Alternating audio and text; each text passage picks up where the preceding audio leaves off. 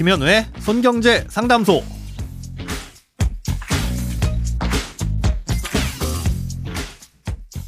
새는 돈 맞고 숨은 돈 찾아드립니다. 손경제 상담소 김현우입니다. 저축, 보험, 대출, 연금, 투자까지 돈에 관련된 고민이라면 무엇이든 맡겨주세요. 오직 당신만을 위해 맞춤 상담해드리겠습니다. 네, 오늘은 마이너스 통장에 대한 고민이 도착했네요. 한번 들어보시겠습니다. 안녕하세요. 저희 부부는 마이너스 통장을 만들어서 쓰고 있습니다. 돈을 빼쓰지는 않고 연장만 하고 있는데도 이율은 올라가더라고요.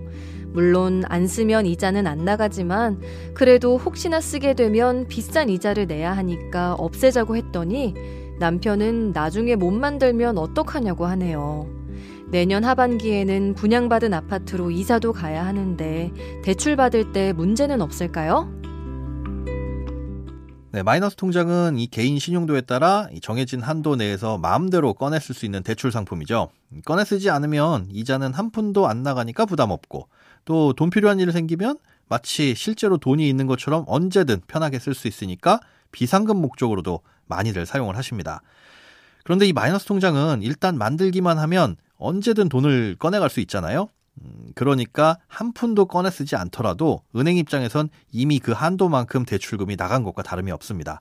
예, 그래서 조회를 해보면 예, 꺼내 쓰든 안 꺼내 쓰든 최대 한도로 대출을 받아간 것으로 나옵니다.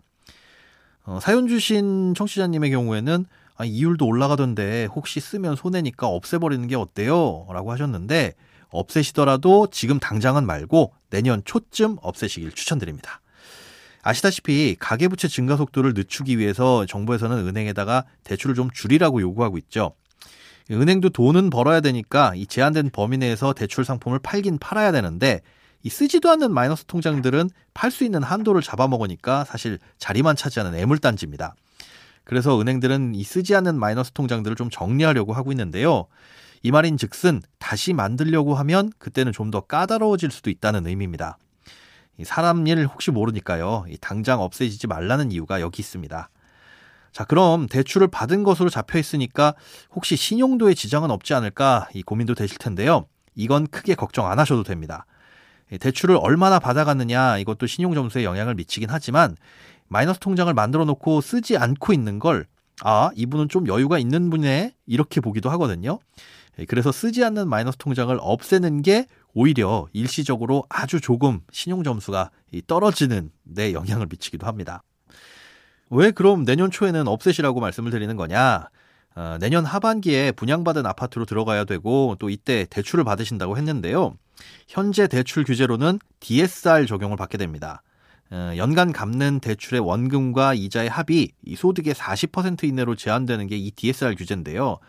쓰지도 않는 마이너스 통장도 이 대출금으로 잡혀서 대출 한도가 좀 덜 나오게 된다는 의미입니다. 하지만 이 대출 규제라는 게 또 언제 어떻게 바뀔지 모르니까 일단 갖고는 계시되 확실히 알 수 있는 시점인 내년 초쯤에는 이 마이너스 통장을 없애셔도 된다는 거죠. 이때쯤 없애면 앞서 설명드린 이유 때문에 살짝 신용 점수가 떨어질 수는 있겠지만 그래도 대출 받는 시점에서는 충분히 회복될 수가 있습니다. 참고로 마이너스 통장에 대한 상식 하나 알려드리자면요. 마이너스 통장에 이자가 붙기 시작하는 시점은 돈을 꺼낸 순간부터입니다.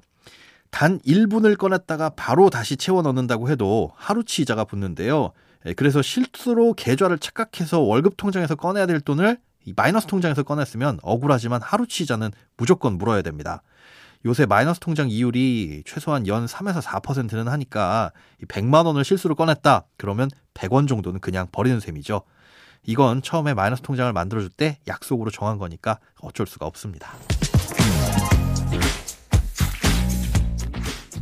네, 오늘은 마이너스 통장에 대한 고민 상담이었습니다. 크고 작은 돈 걱정은 누구에게든 있죠. 혼자 끙끙 앓지 마시고요. imbc.com 손경제상담소 홈페이지로 사연 남겨주세요. 여러분의 통장이 활짝 웃는 그날까지 1대1 맞춤 상담은 계속됩니다. 돈 모으는 습관 손경제 상담소 다음 주에도 새는 돈 맞고 숨은 돈 찾아드릴게요.